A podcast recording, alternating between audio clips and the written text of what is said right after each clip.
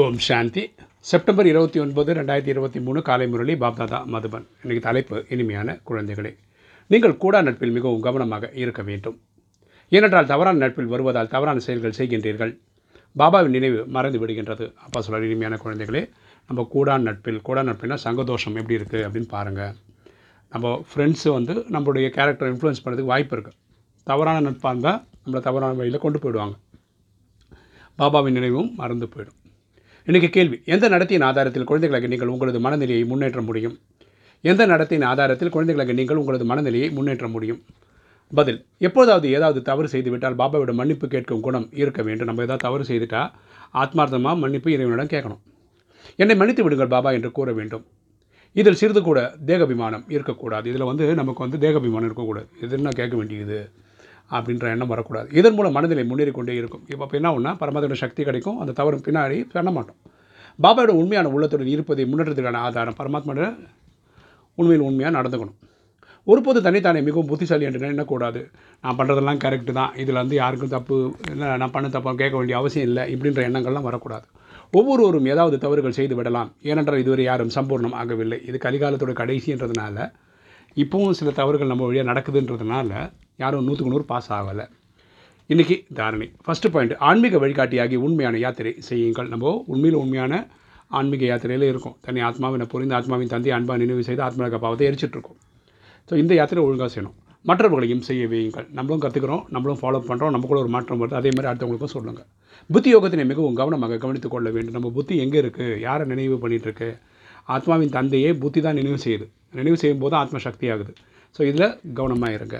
தன் மீது மிகுந்த எச்சரிக்கை இருக்க வேண்டும். நமக்குள்ளே என்ன மாற்றம் வருதுன்றதில் எச்சரிக்கையாக இருக்கணும். ரெண்டு பாபாவோட உண்மையாக இருக்க வேண்டும். நம்ம அப்பா கிட்ட உண்மையாக இருக்கணும்.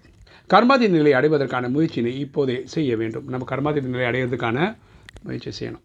உயிருடன் இருக்கும்போதே அனைத்தும் பாபாவிடம் அர்ப்பணித்து பயனுடையதாக ஆக்க வேண்டும். நம்ம உயிரோடு இருக்கும்போதே நம்மளுடைய எல்லாமே உடல் மனம் பொருள் ஆவியெல்லாம் இறைவன் சேவைக்கு அர்ப்பணிக்கணும். வரதானம். தனது நடத்தை மற்றும் முகத்தின் மூலம் சேவை செய்யும் நிரந்தர யோகி நிரந்தர சேவதாரி ஆகுக. தனது நடத்தை மற்றும் முகத்தின் மூலம் சேவை செய்யும் நிரந்தர யோகி நிரந்தர சேவதாரி ஆகுக. விளக்கம் பார்க்கலாம். தந்தை அறிந்து அடையக்கூடிய கோடியில் சில ஆத்மாக்களாகிய நாம் ஆத்மாக்கள் தான் என்ற நிலையில் சதா இருங்கள். அப்பாவை தெரிஞ்சு இல்லை கொடுக்கணக்கான ஆத்மாக்களுக்கும் இந்த நாலேஜை கொடுக்கக்கூடிய ஆத்மான்றதில் நம்ம புரிஞ்சுக்கணும். இந்த குஷியில் இருந்தீர்கள் எனில் உங்களது இந்த முகம் நடந்தாலும் சுற்றினாலும் சேவை நிலையமாக மாறிவிடும். நம்ம வந்து இறைவன் நினைவிலேயே இந்த எல்லா சேவையும் பண்ணுறோம்னு வச்சுக்கோங்களேன். நம்ம நடந்தாலும் மக்களுக்கு வந்து ஒரு தேவதையை பார்த்த ஒரு ஃபீலிங் கிடைக்கும். அப்படியே சேவை நடக்கும். உங்களது மகிழ்ச்சியான முகத்தின் மூலம் தந்தையின் அறிமுகம் கிடைத்து கொண்டே இருக்கும். அவங்களுக்கு வந்து இவங்க எப்படி இவ்வளோ சந்தோஷமாக இருக்காங்க தெரிஞ்சுக்கணும்னு வருவாங்க.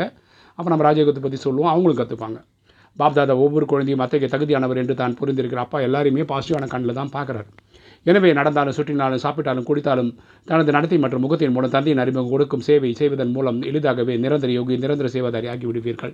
ஸோ நம்ம இப்படி இருந்தோம்னு வச்சுக்கோங்களேன் எப்போவுமே இறைவன் நினைவிலே இருந்து எல்லா காரியங்களும் செய்கிறோம்னு வச்சுக்கோங்க. நம்ம முகம் வந்து தேவதை மாதிரி இருக்கிறதுனால பார்க்குறவங்களுக்கெல்லாம் இவர் ரொம்ப சந்தோஷமாக இருக்க நம்மளும் கற்றுக்கணும்னு அந்த நாலேஜுக்கு வருவாங்க. ஸோ அப்படியே நம்ம வந்து நிரந்தர யோகா நம்மளும் இருக்கலாம்.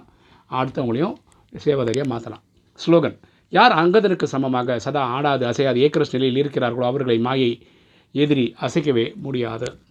யார் அங்கதனுக்கு சமமாக சதா ஆடாது அசையாத ஏக்கரஸ் நிலையின் இருக்கிறார்களோ அவர்களை மாயை எதிரி அசைக்கவே முடியாது. சுக்ரீவனோட பையன்தான் அங்கதன். ஓகேவா நீங்கள் பார்த்தீங்கன்னா ராமாயணத்தில் பார்த்தீங்கன்னா அவனை வந்து அவன் காலை யாராலையும் அசைக்க முடியல. எங்கள் ராவணனோட கோட்டைக்கு போகும்போது. அந்த மாதிரி நம்மளும் இருந்தோன்னா ஸ்டெடியாக அது அதுக்கு அர்த்தம் என்னென்னா நம்ம இந்த நாலேஜில் ஸ்டெடியாக இருந்தோன்னா மாயை என்ற எதிரி நம்மளை ஒன்றுமே செய்ய முடியாது. ஓம் சாந்தி.